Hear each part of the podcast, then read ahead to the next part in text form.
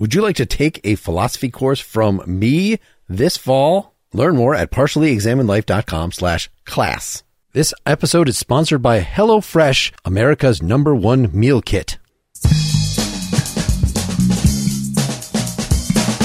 This is Philosophy versus Improv, where two sages try to teach each other a thing or two, and maybe you, the audience, get something out of it as well. My name is Bill Arnett, an improv CEO, yet in the mailroom of philosophy. This is Mark Linsenmayer, uh, philosophy. I would say upper middle management, definitely entry level intern, unpaid in improvisation. And our special guest today, Monica, introduce yourself in whatever way you see fit. Uh, sure. I'm Monica McCarthy. I'm an improv slash philosopher fangirl, maybe we could say. There we go. I had listened to your the Happier Hour podcast, which I, I'll admit I was not up enough to realize that it doesn't exist anymore. So, but you had a philosophy podcast that was a stage show first and foremost.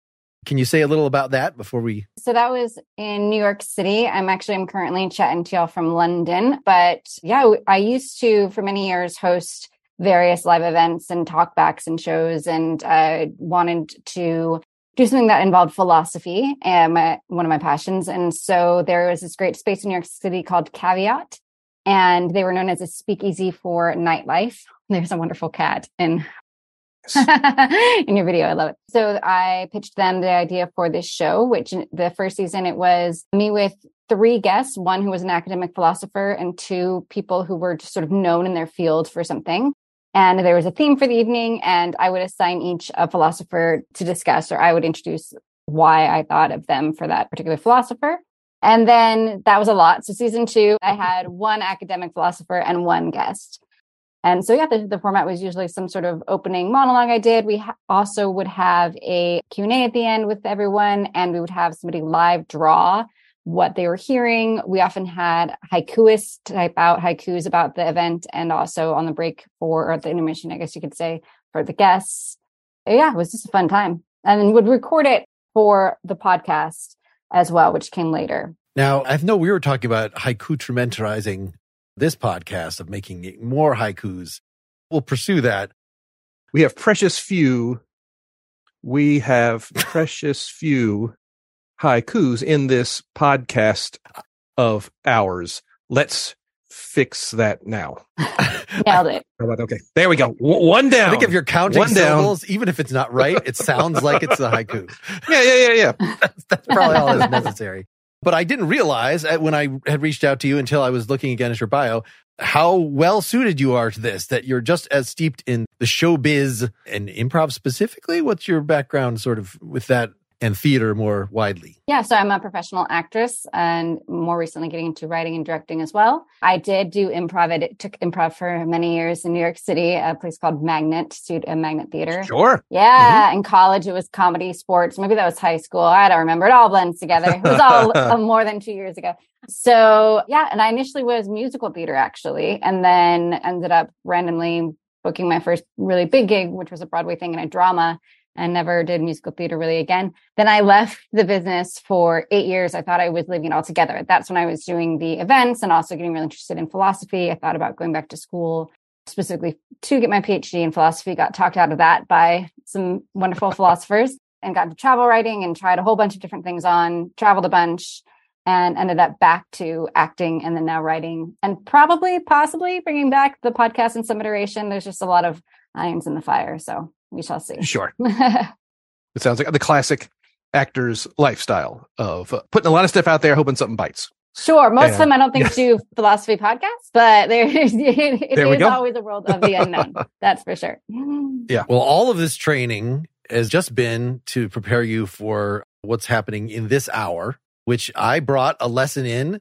after extensive consultation with you over the internet, uh, at least three messages. Okay. We generally hide that from Bill a little bit. You just, you said the Greek word, but he doesn't know the Greek word. So it's okay. It's still mm. a secret to Bill. Bill has brought in the, the bringing that, that he brings to the Broughtons, which is a yes. lesson in the improv world that he will smuggle in in the course of our discussion and scenes. You might know this one, Monica. You may not like it. It may not be in your stylistic range, but being from New York, mm-hmm. certain three letters comes up when we talk about the New York improv scene. Oh, UCB, they're fantastic. You did okay, yes, but they have a particular style and a particular rule that might be considered their rule number one that I don't think Mark knows. Now, again, Hmm. improv's like music. There's a lot of ways to play music right. There's a lot- and, and just because you're in a particular style doesn't mean you're doing that style well. And I know some people don't like necessarily this style. That's fine. But I do think rule number one, which I can You're looking at me like I know I haven't done improv, taken an improv class in probably 15 years. that's fine. it's been a minute. Position number one, arms out just like the sun. Is that Yes. okay? I can put a little chat message to you if you like. And, th- and this will be the thing for the day. I'll make sure it's just to you. Thing for the day, does that mean we we try to do this throughout the conversation? Well, we will have little improvised segments where we will do this. But theoretically, the two lessons are not supposed to take turns. That we're supposed to work the philosophy theme into the scenes, work the improv lesson when applicable into the discussion. We found after trying to take that rule very literally in our first episode that we should never do exactly that.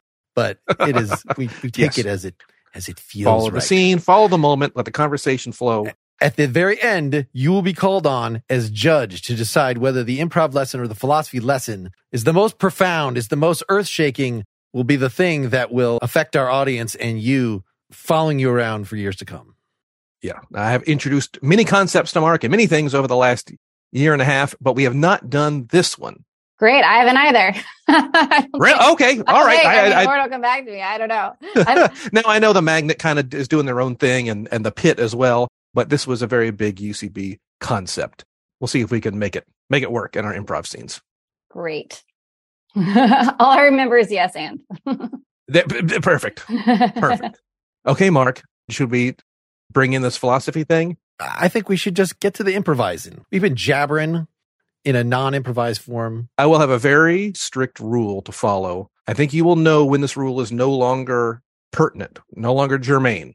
But the rule is until you feel otherwise, and you'll probably get a signal from me, let's try to play this as normal and as slice of life as possible. Does that make sense?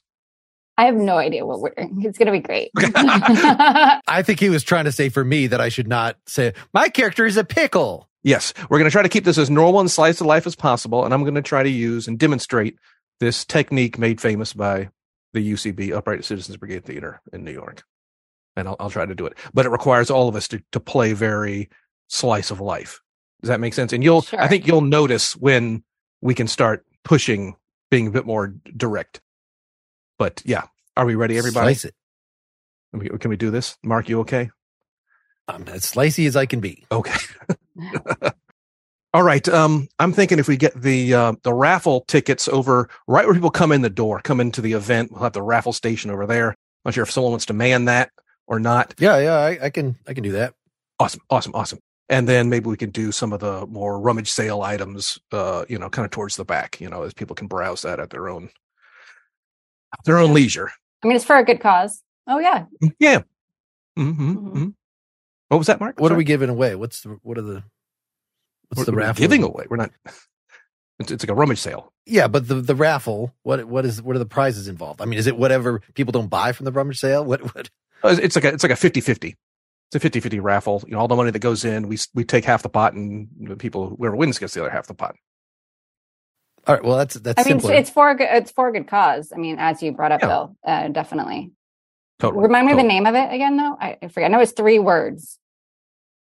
Three three words. You don't know the name of the cause. And I, it slipped my mind. It's been I have jet lag. You know, Pediatric Cancer Society. right? You forgot that. You forgot that. I did. I did. Well, because I came to you from the short term memory loss society, so I'm happy to lend my talents. This is this is like I, I, how do how do you We're debating whether it was the Pediatric Society of Cancer, which sounds like it's a place for cancer to thrive or something. Um, but I, I like yours better. you like mine? That's what it is, though. I, I don't know how. I mean, who forgets childhood cancer? I, I don't know. This has been on all the emails. It's been on all the things, and you guys forgot. You know, there, there's a lot going on, given the the holiday that we are currently in, which I forget because I have short term loss. Um, but Mark, I know- I'm sure you remember, it's National what day again? I mean, it's National Diabetes Day, which which is is very confusing to do the cancer thing on the diabetes. y'all this is a very It's a very solemn event. All the people coming here are probably experienced or certainly wish they don't have to experience pediatric cancer. Well, we're gonna we're gonna entertain them so they can forget their troubles, you know, for one night. Um, and we've got great prizes. Yeah, absolutely. Okay. We've got two pens right here. Those are gonna go for a lot of money. Mark, what's this event about? When people ask, where's the money going? What are you going to say? Curing, palliative care. I mean, it's really about quality of life. It's about, about pediatric I'm, cancer. I'm saying for pediatric Decided, okay. cancer patients. That was sort of assumed. But you're saying what specifically? How does it benefit the pediatric cancer patients? It's up for them to decide. They can spend the money however they want. We're raising money for them. It's just a, we just turn it over in cash. So like if the parents can be like, Yes. well, you know, there's not much hope for the kids, so let's just spend this on lottery tickets. I don't know. I don't think that's going to happen. I don't think it's going to happen. I would want to attach some strings to the money to ensure that it's actually used for. You want really? I thought this was going to the medical foundations to cure the cancer, not just to. Can cancer kids be trusted with with a lot of money? I guess is the question. Wow, that's what you think. This is how this works. Wow, this is really dark. I might, uh, you know, have diabetes, but Mark, I think you you belong to the National Cynic Society.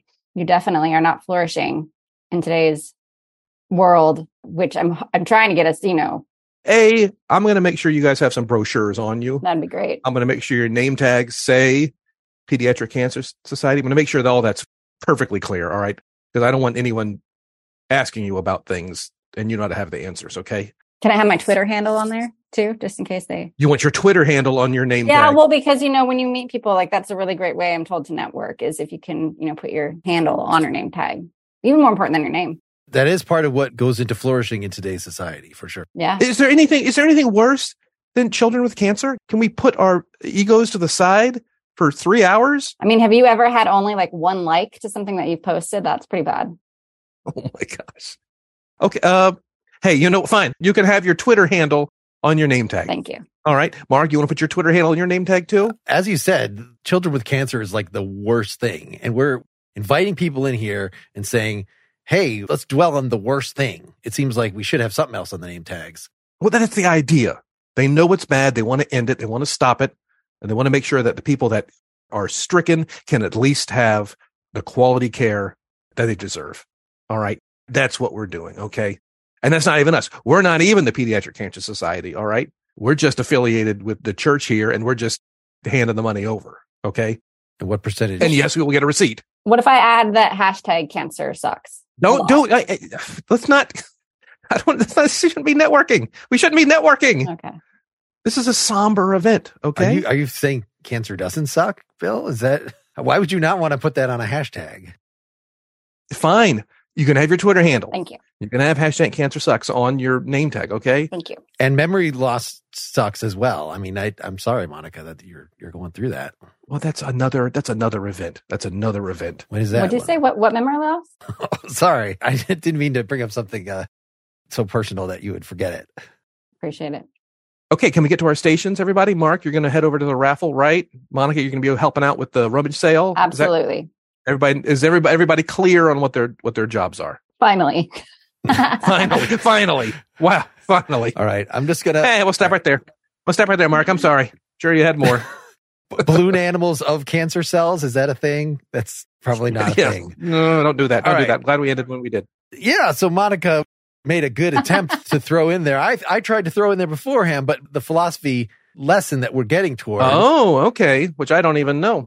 Well, we're all in the dark in some way, shape, or form, it seems. That's amazing. The topic, I believe, is eudaimonia. Is that correct? So yes, Monica's podcast was called The Happier Hour. Mm-hmm. and was all about not just a lot. Of, I know a lot of philosophy that I bring up here. Bill's like, what's the point of that? How am I going to apply that to my life? But philosophy is supposed to be from the OGs, from Plato, about the good life. Is about figuring out. That's like the whole point. Okay. And so that's what eudaimonia in Greek is, is the good life, which is often translated as happiness, but that is maybe a question as to whether what we in the West think of as happiness is that the same? Do I have to be gleeful right now? Is that Okay. is that the good life? And it seemed like Mhm. this cancer thing we were just going through, doing things like that, helping other people, going through the work, It seems like that actually probably is part of a satisfying life. But yet, does it make you happy? I mean, that's just maybe the English word is too ambiguous. And I can imagine that there's like, well, what about people who are just kind of crooked, not nice by temperament? What makes them happy might be others might perceive as cruel. But then you could say, but are they really happy? Or are they just deluding themselves into, you know, I'm looking for answers, Monica. Oh, wow. What's the answer? Answer this age old question. Yeah. What does the cynic think about Go. eudaimonia? well, I mean, I, I'm no cynic, so I don't know. But I would say the concept of even the happy hour was meant to be a bit tongue in cheek. The tagline is actually philosophy to help life suck less. Uh, and it was definitely the happier hour, not the happy hour, because the goal, we can never truly be happy because happy is a feeling and feeling is fleeting. I shouldn't say we can never be happy in a moment, but it's not something that's sustainable. And Sure. so that's why the ancient Greeks were like, hey, you know, maybe that's not the goal. So the translation, as you mentioned, Mark, isn't entirely accurate for uh, eudaimonia to say happiness. If anybody here is into etymology, you've got the EU, I mean, like good, and daimonia coming from dame, the word daemon, which was something akin to the soul. So it's sort of like, you Okay. know, having a good soul, good spirit. And so then there was a bit of a showdown, as I'm sure y'all are familiar, between Plato and Aristotle of exactly what that looks like, but it's something akin to a virtuous life, a life of someone who lives in integrity. Aristotle takes it a step further uh, and talks about it being related to uh, sort of like the golden mean, the idea that you have a lot of eudaimonia if you are neither, if you're going to neither extreme. So, for example, one of the virtues would be courage. You're somebody who is neither a coward nor are you just blazingly, you know, rushing into something for no good reason. So that's in a nutshell my understanding of eudaimonia, uh, the end. But it's, I've been thinking about a lot actually in terms of, you know, all of that sounds great, but how do we apply it today? That was sort of what you were talking about when you guys discussed philosophy. That's something that's really important to me. That was why I started the happy hour in the first place and why I didn't go the route that I was initially going to do in academia because to me, I'm grateful that there are people who do that. But for me, I was really interested in philosophy as a practical way of being able to apply it in these lessons in life. So yeah, it's a very old fashioned word for some very contemporary issues, I think. Now, I noticed your, little correction from happiness to a good soul. I guess that would answer my question about well, what do people who are just kind of crappy, you know, just kind of miserable people? That answers that. Yeah, I mean, the other interesting aspect of it that both Plato and Aristotle were really interested in was not just for the individual, but for society as a whole. I mean, Plato's got the whole Republic to talk about it. That both of them, one thing they did really agree on was that the role of the government should be to help people to achieve as much eudaimonia in their lives as possible. So I think that's interesting in and of itself that they weren't even looking at it from the point of view of just the individual, because even if it's something that makes you happy, uh, it's not like Sheryl Crow says. It's not true that it can't be that bad. It is actually true that if it harms another, that that wouldn't necessarily be in line with eudaimonia. Sure, sure. Okay. Yeah. So the ancient Greeks, they stack the deck. You know, it's right there in the word. How can you, how can you ask, can you be happy and yet not virtuous? It's right there in the word. And, you know, of course, this was challenged almost immediately. Plato has a famous example, the ring of Gyges, which is sort of, it's, it's like, it's like the ring, Frodo and Bilbo. It's, it makes you invisible. So wouldn't you go around, says one of the interlocutors to Plato and uh, to Socrates in Plato's dialogue and immediately just steal, Go to the girls' locker Yeah, room. it- Go to the girls' locker room. Yeah. whatever makes you happy, Bill. Whatever, if that's the thing you would choose. That's weird. Uh, I just want to make sure. I just want to see if it's cleaner than the boys' one. That's really. Yeah. yeah. Mhm. Oh, no, no, no one's there. It's at night. It's not, no one's going to be there. Of course. Yeah. But yes, wouldn't you immediately, if you had some sort of magical way to gain the upper hand, to just be as selfish as possible? But according to this, Plato's theory at least is, well, your soul would be out of balance. You would think this would give you more freedom, but you'd actually be a slave to your own desires. That you know, whatever happiness is, you know, this is why this word flourishing that we used is Mhm. maybe more accurate. And Aristotle thought of that very much in terms of, you know, what is the flourishing of any kind of creature? I know we've talked about this before. The oak tree, we can say a big, strong oak as opposed to a disease looking one. And we can do that with animals and people are kind of the same thing. It's just that we have this extra rationality on there. So it makes it more complicated. Um, but it seems like the flourishing that, you know, being the most Bill that you can be or the most human, if maybe there's not a Bill specific nature, it, you know, it depends what, what philosopher you ask. But, you know, there's some potential that you have and fulfilling that potential whether you feel happy. So, right, Plato argues against the Ring of Gyges example that he just rules out by definition that you could be both thoroughly immoral and, yeah, I'm happy with my life. Not just now, but in the long term. I'm satisfied that I went around pillaging. I never got caught, you know, so it all worked out. Back to this ring. Is it real? Does it exist? I mean, can we find this thing? I mean, you've got to go to the ends of the earth, right? Have your Okay. sidekick uh, and a cape. E N D S. You jump into the volcano where I'm it has been notes. left by the last crew. Ooh. I'm sure. I'm sure it'll Pretty be rough. there for you, bud. I'll need to assemble a squad in order to do that. Maybe have some unintentional hangers on to make that happen. Virtues have come up before, Mark. We were speaking with someone a few weeks ago who was all about living a Tanner virtuous- Campbell, the the Practical Stoicism podcast, Stoicism being one of the traditions that came out of this Platonic strain. But Mhm. yeah, Monica, what do you think about? I just as let's get real.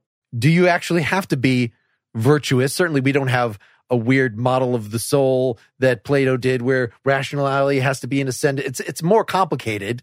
But what what do you think the relationship between virtue and and flourishing is? Yeah, I mean, I think it's interesting because, especially, it's funny. I used to be much more of a fan of Plato and really not a huge fan of Aristotle. And I've sort of switched my views. I realized Plato was a better writer, of course, but Aristotle, I'm like, okay, I, I get it. I see what you're doing here. It's a little bit more tangible, practical. But I think that, um, and also Plato wasn't a fan of art, um, which is another topic that we could talk about in relationship to eudaimonia, because Aristotle pointed out that could actually help us uh, towards a life of eudaimonia it's such an interesting topic in general of you know what is virtue and what is living a virtuous life. I'm not a stoic personally. I know it's quite popular and on the rise particularly among certain populations but meeting males. I mean not that i'm like there's great things that come out of it but when i think Sure. about someone when i think about eudaimonia for myself i think in general that's an amazing thing to strive for, right? Because the premise behind it is that you have some sort of purpose or belief in what you are meant to do in this life. You have certain talents and skills, and you try to take steps forwards and towards increasing those talents and skills and being of, of use. I think what it misses and what Stoicism in general, for example, for me personally misses are these moments of awe and transcendence and beauty and joy and those to me are of equal importance towards living a good life, but never really mentioned in these sort of traditions. So I'm sort of like, I guess if you could combine, you know, I know you had one of my good friends, Sky Clarion, who talks a lot about authenticity. Can sort of like combine that world of existentialism with this world. That might be more of what I personally subscribe to, but I know that I'm probably there's listeners right now that want to throw things at my face because there's such a, a huge, uh, huge rise of stoicism, particularly in the U.S. Let's talk about HelloFresh, America's number one meal kit. Would you like farm fresh, pre portioned ingredients and seasonal recipes delivered right to your doorstep? Would you like to not have to go to the grocery store and instead count on HelloFresh to make home cooking easy, fun, and affordable? Well, take a bite out of summer with HelloFresh. I have personally, on my own dime, used this service repeatedly. The recipes are always good. They're always simple, even for somebody like me that's not good at cooking, but they come out fancy. I see one of the recipes this week is creamy lemon spinach ricotta ravioli. Now, I make ravioli from the grocery store, and it does not seem fancy. It's just frozen or fridge section pre made stuffed pasta that I put standard spaghetti sauce on. Well, no, this has the little lemon wedges. It has bell pepper and parmesan. It is plated like something from a nice restaurant, 25% cheaper than takeout. So I get to feel like I'm actually contributing to my family's dining experiences and not just making a frozen pizza or throwing the pasta in the boiling water, whatever. Every week, there are 40 recipes to choose from, and you could just tell them your preferences. I put down vegetarian, and they'll pick out some good stuff for you. Or you can proactively, as I do, go on the website, make sure you like those meals, maybe switch it out, maybe skip a week, skip every week. Heck. Plus, you can add snacks, sides. You can pick from a curated selection of over 100 items, including for this summer, crowd pleasing eats from a backyard bratwurst bar to tangy key lime pie. This all makes summer entertaining very easy. So you're saving time, you're reducing food waste, you're always able to find something new that you will like. You can choose the fast and fresh recipes that are ready in just 15 minutes or less. You can choose calorie smart options. Go to HelloFresh.com slash improv50 and use code improv50 for 50% off plus free shipping. HelloFresh.com slash improv50, 50% off for free shipping with the code improv50. HelloFresh, America's number one meal kit. Also, I've got a great recommendation for you guys. The Twit Podcast Network. When it comes to Apple, these guys know what they're talking about. Leo Laporte of the Twit brought his first Mac over 40 years ago in 1984 and has been an Apple lover ever since. And this is why Leo and his friends have not one, not two, but three Apple podcasts on the Twit Podcast Network. The oldest, of course, is MacBreak Weekly, started almost 20 years ago. Alex, Lindsay, Andy, Jason Snell, and Leo talk about the latest Apple news. They're Apple fans, but not Apple fanboys. They call it as they see it. And sometimes they're even a little hard on Apple. They also do a show called iOS Today with Micah Sargent and Rosemary Orchard. If you're into iPads, iPhones, Apple Watches, or Apple TV, you'll love iOS Today. And then, of course, there's Hands on Mac. Inside tips from Micah Sargent on getting the most out of your Macintosh every week. Expert analysis, helpful advice, and entertaining discussions. Go to twit.tv slash Apple to find your next favorite Apple podcast.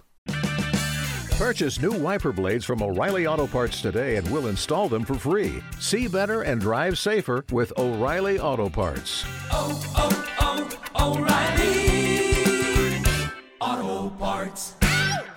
Can I ask a nasty question? Depends what you mean by nasty. I don't know if this is the one that you would think that might be brewing. I know, Mark, I may not have brought this up a ton, but I, I do bring up once you get into any field, be it music theory or philosophy, once you start getting deep, you start losing touch with how this affects our everyday lives. And as Mark had mentioned earlier, and certainly in, some of the things you've mentioned, I definitely see connections with our everyday lives. We're not into logical arguments, if A, then B. We're, we're actually quite talking about virtues and things that we all understand and get. This is going to sound a little snotty, but simpler people, simple people, people who don't necessarily feel like they need to analyze their life or be deep thinkers about that and are perfectly content. You know what I'm saying? The whole notion of like, is the unanalyzed life worth living? I, I don't, I forgot who said that. Some, Uh-huh. That was Socrates. Yeah, yeah. Soccer- Okay. And, and it's like, are we expecting everybody? Everybody? It's like, I've met some very cool, fun, awesome people who just the idea of self reflection is just not, oh, I don't know. That's just not my thing. I would rather do other stuff. And it's not that they're bad people or less, are their lives not valuable? Is there any way for, for any of this to like, I feel like there's a doorway opened to some simpler concepts when we talk about virtuousness. Let me add a question to the question, and then I'll let Monica answer it, which is yes, do we need, as part of the good life, necessarily self reflection, philosophy, or Intense analytical. And one of the ways of, of, you know, I was just saying, if Bill's going to be an excellent, is it that he wants to be an excellent Bill? And there might be, uh, you know, unique potentials and maybe philosophy is not a part of that recipe? Or is, as Aristotle and Plato both seem to think, some sort of human nature that makes it so there is at least in broad outlines a good life that's going to work for everybody. Yeah, I mean, well, it's interesting because definitely, obviously, Plato and Aristotle, but like, and uh, Socrates, they believed in philosopher kings. So they were definitely, you know, very, very hardcore proponents of that was really the the way and the only way to go.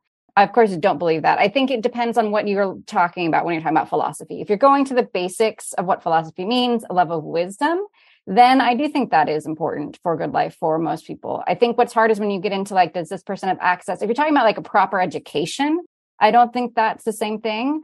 And everything is really also relative to what people around you have. There's all these studies about happiness that it's not necessarily about a certain amount of money or education or status or whatever. It's you, what you have relative to the people around you, to your family, to your community. So, uh, you know, if you grow up, if you grew up somewhere where that's just like not even a part of your daily life, you know, I'm not going to be like, oh, well, you didn't go to Oxford. Like, you clearly can't be happy. I think that's insane. But in terms of intentionality, in terms of curiosity, those are two things that I think are core elements of philosophy. And again, from philosophy in its basic form of a love of wisdom. So if you're somebody who is genuinely curious about the world and your place in it, I do think that's pretty important. I'm also the very envious of people that seem to have an innate sense of self, often from an early age. And I don't necessarily think that makes them less happy. Often it's more, you know? And Mhm, so I think mhm. everyone, it's just a different path. So when I think about some people, you know, when you think about certain people where you're like, they were just destined to be a doctor. They just they were so great with people from an early age. They weren't scared of blood. They you know they or they thrived on whatever whatever it was. And that's sort of the idea of eudaimonia. That's a piece of it is like whatever it is that you are naturally good at and enjoy, do more of that.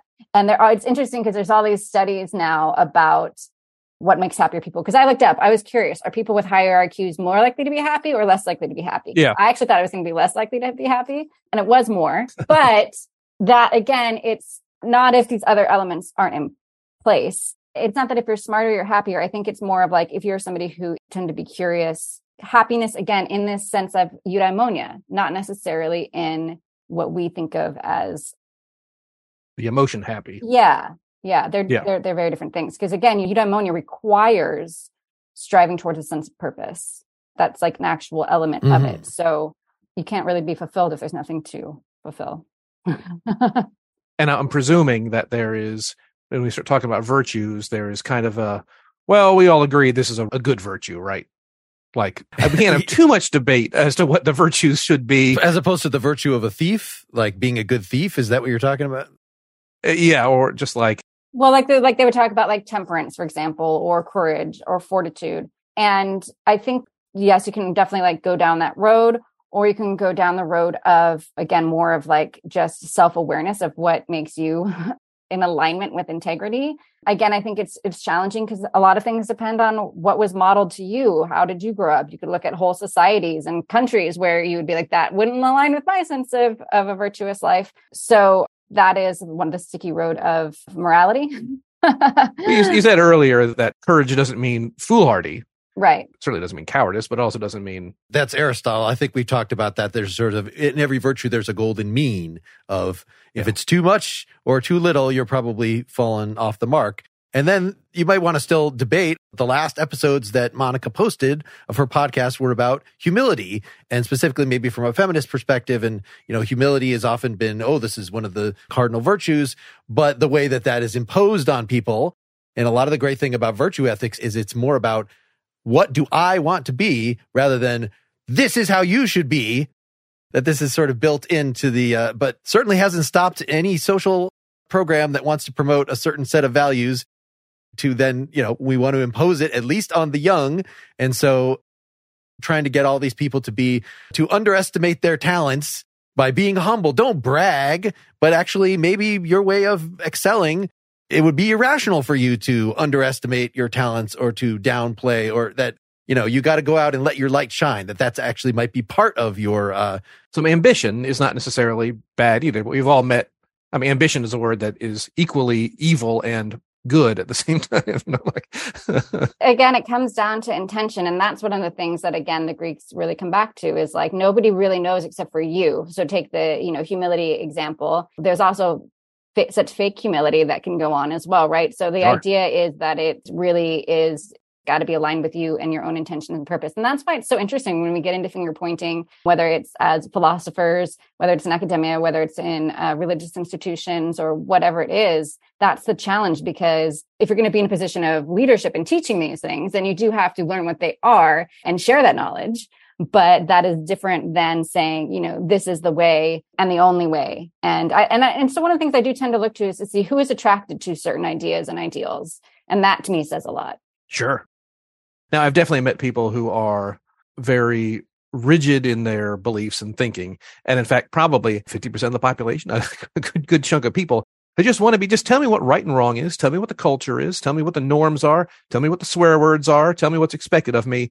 And then just leave me alone. I'll work in this thing. And then, of course, as society changes, they get very grouchy because mm-hmm. now society has changed. But it's not, it's not like I was when I grew up. And I just, I just want to know, they're not necessarily evil, but they just want to know what right and wrong are and have them locked in place.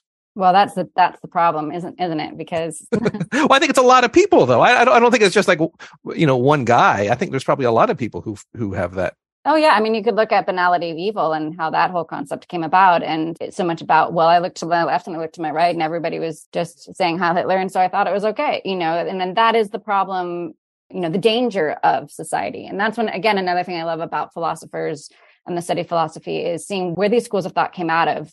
To me, is equally as important as what they offer because uh, nothing comes out of a vacuum. Everything is coming from something. So, you know, why we have existentialism and how that came about when it did, you know, all of it. So is a reflection on what was on what was happening in society. Okay. And Bill, you actually do sound like Plato and or Aristotle in voicing the cynicism about the masses because of course Ah. Plato thought, yeah, okay, everybody should have their reason running things, but they're different kinds of people and they're going to be able to do that to different extents and to different ways. And some of the, you know, the gold, the philosopher kings, the gold people, you got your, your brass people or bronze people that desire is going to be always going to be the thing that's in charge. Let's make them the merchants, for instance. They can work for their own greed, but still to be a, a merchant and show up to work every day, you still can't be like a desire monster. You still have to have the reason in control just so you can like go and actually fulfill your function, but you're not capable of being the full on philosopher. And Aristotle had a similar, like, you know, he believed in slavery and that some people are naturally slaves. And so, as repulsive as really both of these views are, there's at least some recognition that maybe the telos, the potential, works differently in different people. And you could do that to then, Sure. as Monica said, go the existentialist way that maybe, yes, we have bodies that are healthy in certain ways. We have minds that can be out of order. It's probably not good to have memory loss. If you could, uh, you know, work on that somehow. There's things that are sort of objectively good for parts of us, but what constitutes our flourishing is ultimately something that we as individuals have to work out. You know, you have, you're born into a situation of your body, your personality, also your environment, your society, all this stuff, and you have to navigate that yourself. And there's not necessarily one way to be the best Bill you can be, but there are lots of ways to fail. There are lots of, you know, and that authenticity might be a good guide for be the authentic Bill as opposed to doing whatever society has told you, say. I will say, while while not everyone I've met is necessarily down to do a critical analysis of themselves, everyone is more than happy to tell you what's wrong with other people Mm. and what's wrong with the world. And I think there is probably something inside of us, you know, even if people aren't going to sit down with a slide rule and figure out their philosophy, they do understand this notion of, well, this is how things operate, or that's how that person is, or this is how that group is, you know, that political group or that business or that guy. This is how the big business world works. You know, even if their theory is wrong, I do think that it is kind of a pretty human thing to try to like put things into groups and try to figure out what's driving and, you know, what's behind that group. Everyone is a junior psychologist. No mm-hmm. one has ever like, oh, so there's this guy at the office and here's his problem. It's like, I have never met anyone who isn't willing to unprofessionally psychoanalyze someone else in their lives. If we consider that curiosity about the world, I think maybe it just shows up in places that it shows up. I think that Bill is again kind of getting at this when you're talking about a virtue ethics. Is that necessarily a self help thing? Or is it, as Bill is saying, most often, if you're going to put forward a norm, we're going to judge other people by the norm, right? It's not ever going to just be, I'm going to be the best me I can be. That's like a pretty exceptional, enlightened, or maybe that's just like a fashion of the time that I can ignore. I wish other people would be more considerate and stuff, but like I'm the only one I can work on. Can we in any way outward project? Is it useful to do ethics only on yourself, or can we do it in the more traditional way? Well, I don't know how to do ethics on someone else per se, but I would, you know, it, Well, you tell people why, how they're broken. Your problem is, I mean, you see Steve Wilkos? That's all it is. Your problem. It's like, the best way always is like lead by example, of course. But if I can be so bold as to jump in with the art conversation, because even people who, you know, are like, I'm not interested in therapy, I'm not interested in sociology, I'm not interested in anthropology, I'm not interested like any of these things. People usually like to be entertained in one way, form, or another.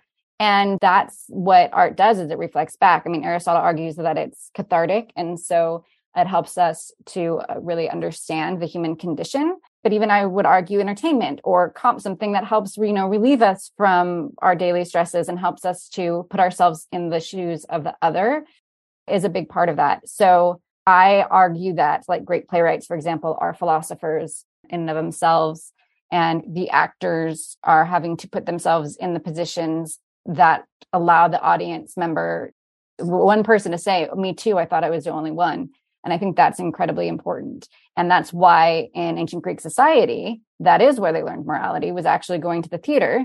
They were essentially morality plays when you look at things like Oedipus and Phaedra and things like that. Don't kill your dad. Don't marry your mom. or Star Wars. Well, yeah, and you got the hero's journey, and We have a hero, and yeah, the hero wants to share power, and the villain wants to consolidate power.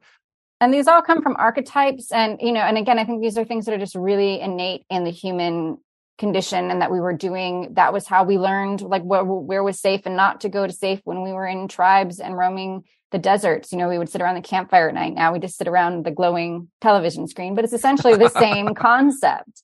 And so that I find particularly fascinating. And even for the the skeptics around, you know, neuroscience or anything related to sort of self improvement in those forms, I think even even if you look at sports, like I'm not a sports person, but you instantly understand something about uh, camaraderie. And you know, you brought up ambition before and things like that. So I think it's really fascinating the way that yeah, where we turn, even when we think we're not educating ourselves, we still are.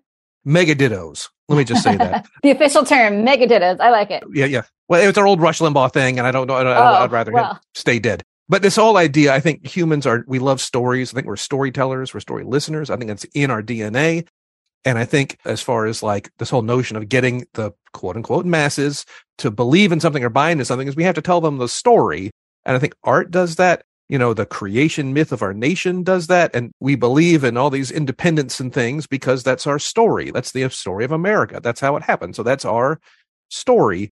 And I think about, I'm grew up in Florida and I've got a lot of friends it's beautiful. It's fantastic. Actually, believe it or not, I am a descendant of pioneers before it was even a state. My relatives came over on the Mayflower. Yeah, on the Mayflower. Yes, yes, yes. Therefore, I am an expert. But this idea that, like, you know, there's some things that come around with Southern pride and Confederate flag and all that stuff. And it's like, well, one of the problems is for many people that I've talked to, anecdotal, they have two story options. One story option is you still believe in the old South and everything like that, and and it's you know the Confederate flag is is history. But the other story is maybe you're a terrible person and dumb, and that it's and there needs to be another story. That's what I'm saying. historically both are true and i think Yes. that's for all of us as human beings Yes. there are certain things that our ancestors did or that we do don't even like me myself monica there's certain you could write my story and you can make me a villain you could write my story and make me a hero I can. you can, Oh. you can really yeah you can really go either way so or i'm just a plebeian and i'm in the background and i that's the thing i think that when we attach too much of our identity on myth and fable. Again they're there to teach us. They're not there to in my opinion because i guess you could kind of argue if you're of certain religious traditions you could say no that definitely absolutely happened exactly the way that that said. To me that wasn't the point of those stories. So it's hard because it's like a similar thing like say oh, okay i just finished i binged watched ted lasso so i'll talk about it in terms of football slash soccer. You know like it is important for the team to have camaraderie for them to want to win for there to be the team colors and the team mascot and all of those things and to be proud of the history of the team. All of those things matter but at the same time what matters most at the end of the day in the ted lasso world is that you are a good person and you show sportsmanship and you try hard and you do your best and you're ultimately you're not any better or worse than somebody on the other team as a human being. And that's where history has a lot of problems if you're taking for example the south the problem is not sipping tea the problem is yeah, yeah, when there's a belief system that you know one group was better than another group of people that's the problem certainly. so I think people get confused with words like pride, for example, or things that aren't bad enough themselves. But when we see them as the only way, then And it's all tied up in those stories. mhm. And which story do we want? And making sure people, and again, Ted Lasso wants people to buy into the story that if you're a good person, you are a winner in life, even if you're a loser on the soccer field. Well, and you could take the flourishing of a particular individual as a story. You're trying to write your own potential. For Plato, for instance, you couldn't have an evil person that is also fulfilling that story. You know, it's sort of built into write your story to fulfill your potential is to be virtuous. Well, you might ask, and I think since you brought up Monica, the tragedies, these morality plays. So I got out of Sophocles, the ancient tragedian, the idea that it could be that the good for everyone is not actually compatible with the good for everyone else. It might be that there are, whether it's different value systems, whether it's just different positions that, you know, I'm doing my duty and that actually requires that I kill you and you doing your, you know, we're locked in, we're on opposing sides of some battle. And so you might think that it's actually not possible. Not only can you not export, you know, say what's good for me is good for everybody, but it might be what's good for me is not even compatible for what's good for everybody. Not necessarily just because I'm a bastard, right? Of course, Mhm. the serial killer, what's good for them is not going to be good for everybody else. But even ruling out cases like that, I mean, Monica, do you, do you have any sympathy with that sort of view that says competition, maybe part of the overall story is that we can't all play together, right? If the viruses get to be their fullest selves, then we don't get to be ours. That's the reality of the world that we live in. I mean, my dad was a fighter pilot in the US Navy. Like I was definitely not raised in like a pacifist household, but I think that's what makes war so egregious and extreme. Like once we don't have to live in that world most of the time, most of us, if you're listening to this podcast, probably like obviously if you are in Ukraine or something right now, like you, your reality is very different and the rules of the world change. And that's why it's not something to be taken lightly. I'm not saying that it's something that, that should never happen or that people can't protect themselves and things like that.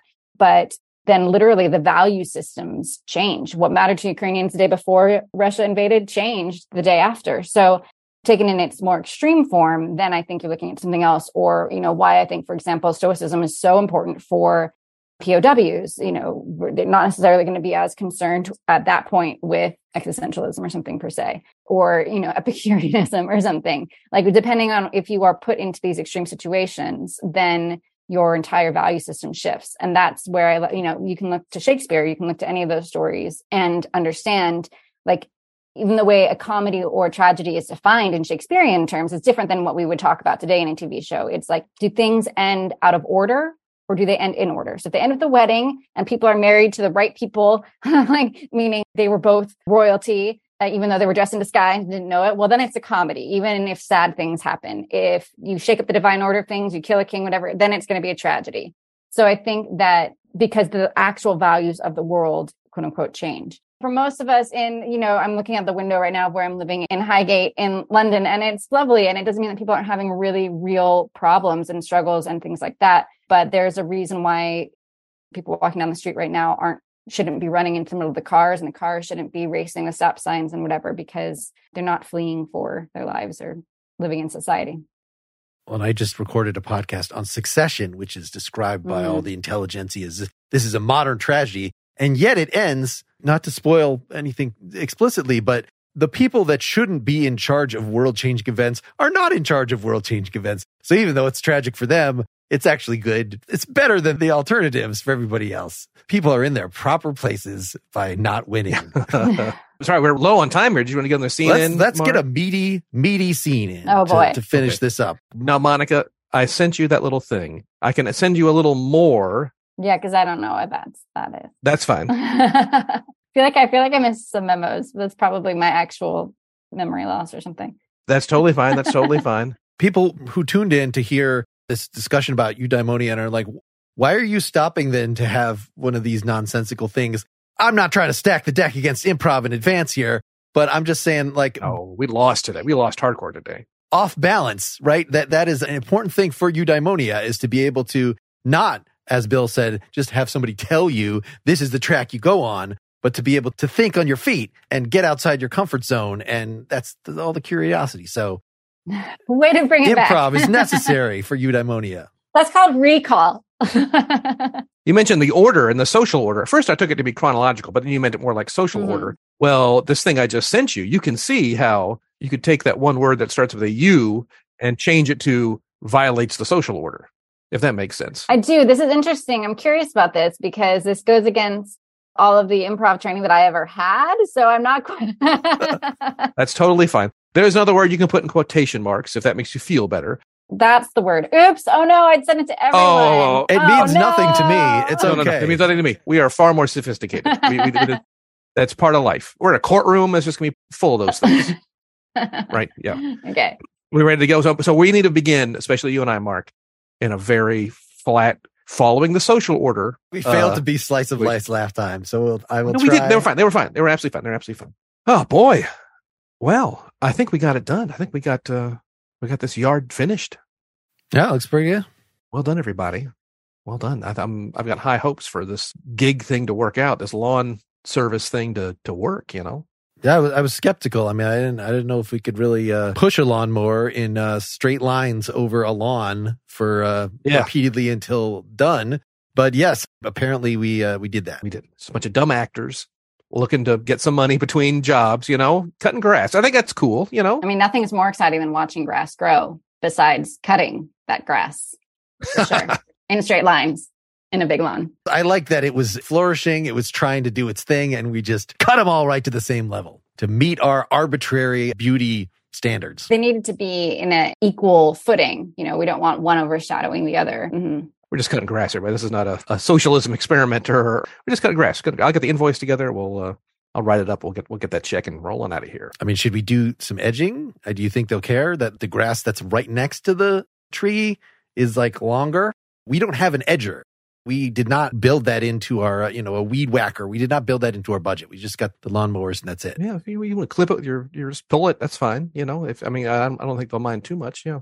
This isn't like an equality for the grass thing. Let's not make it political for the grass. I don't know. We could trim, there's the oak trees. We could trim those down to size. I bet you the grass is pretty jealous of, of the oak. I definitely did not bring the equipment for that. I am. What about the I what about the rose bed? What about the rose garden? I mean, and those have thorns. Those are painful, unexpected. We could just run the lawnmower right into the rose bed. What do you, do you think we should do? Don't, don't cut down their roses, please. All right.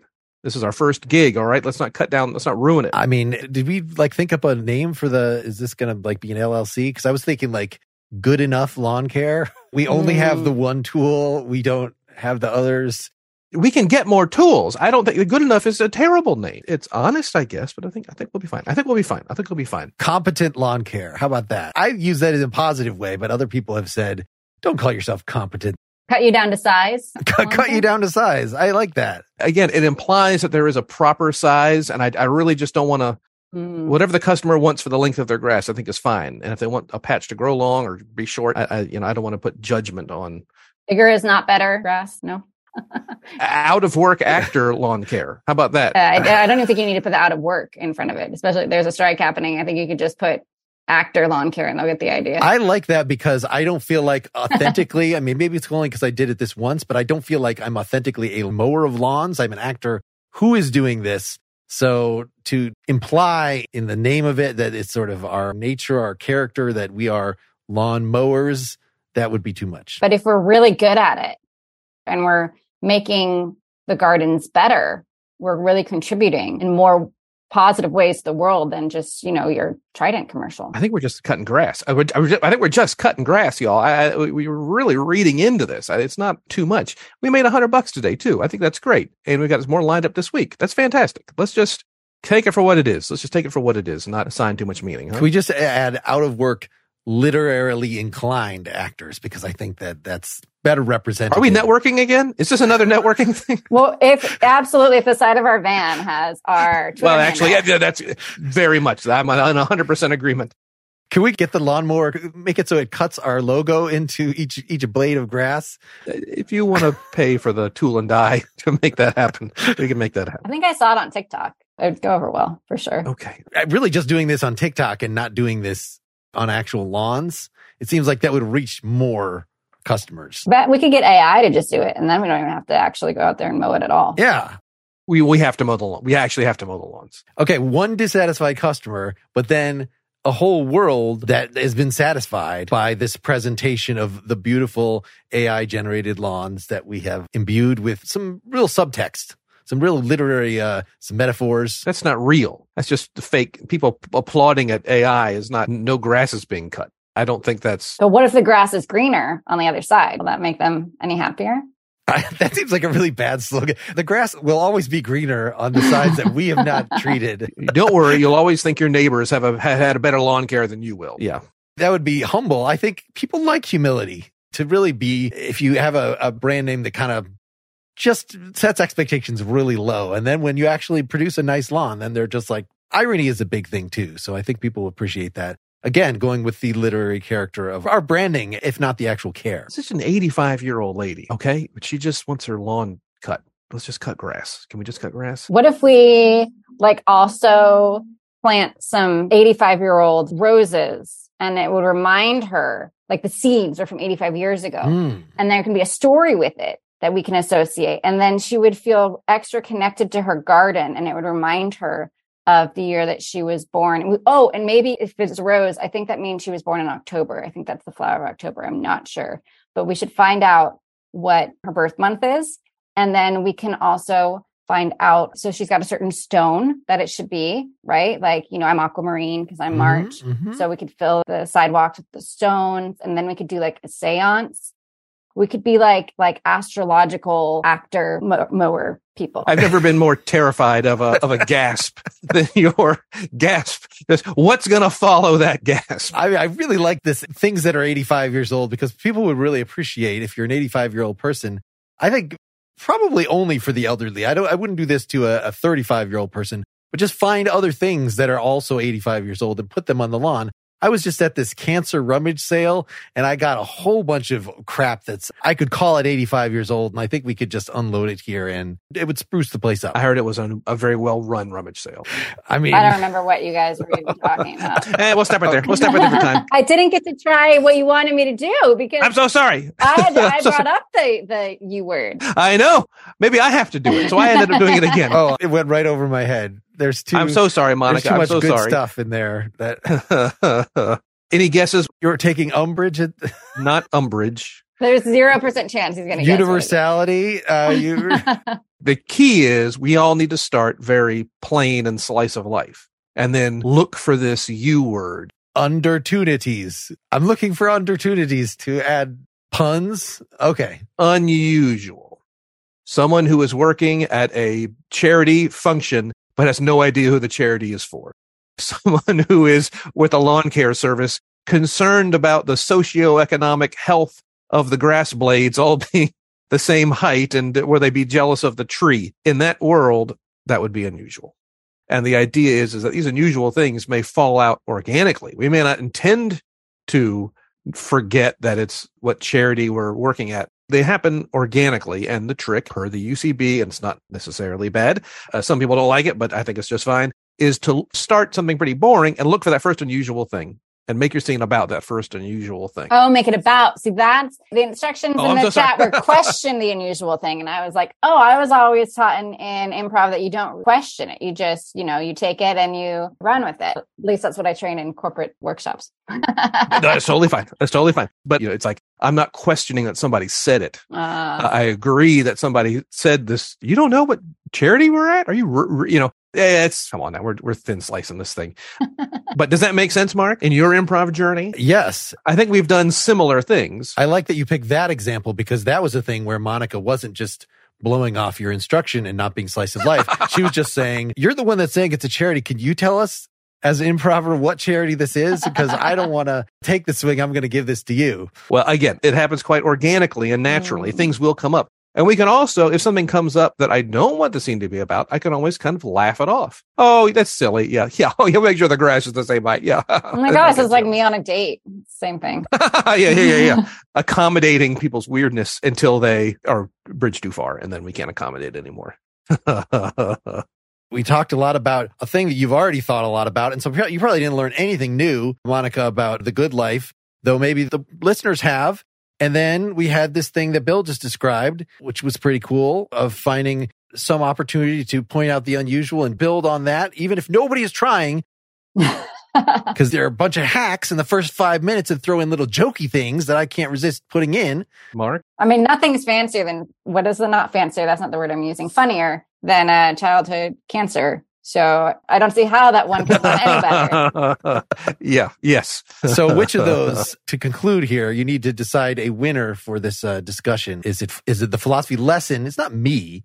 The philosophy lesson or the improv lesson? Oh, I decide. It is on you. You're the judge. um, I think it's a draw. I think we're gonna get a tie on this one. I'll take a draw because I really felt like y'all won. So I'll take I'll take the draw. Both Bill and I are too humble so that when we do these without a guest, we can't decide. do you do this on your off time? This is like what you do for fun. You mean, or you just mean sometimes you have this show without guests? Yes, yes. Okay. Right. Right, yeah. no, no. I was like, can we count that as the unusual thing that this is what you just Yeah, do? all right, yeah. well, I'm so glad we had the undertunity That's going to catch on. To talk to you today, Monica, this is a lot of fun. Pleasure was mine. Thank you. Super great stuff. Super. That was so great talking with you for sure. All right. Thanks, listeners. Thanks everybody. And scene.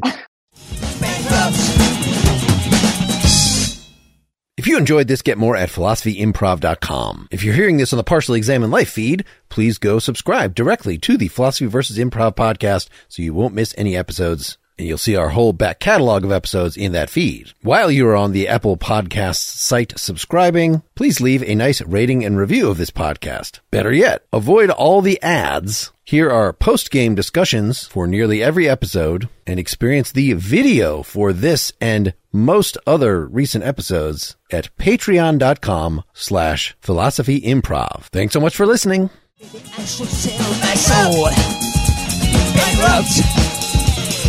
bankrupt. Bankrupt.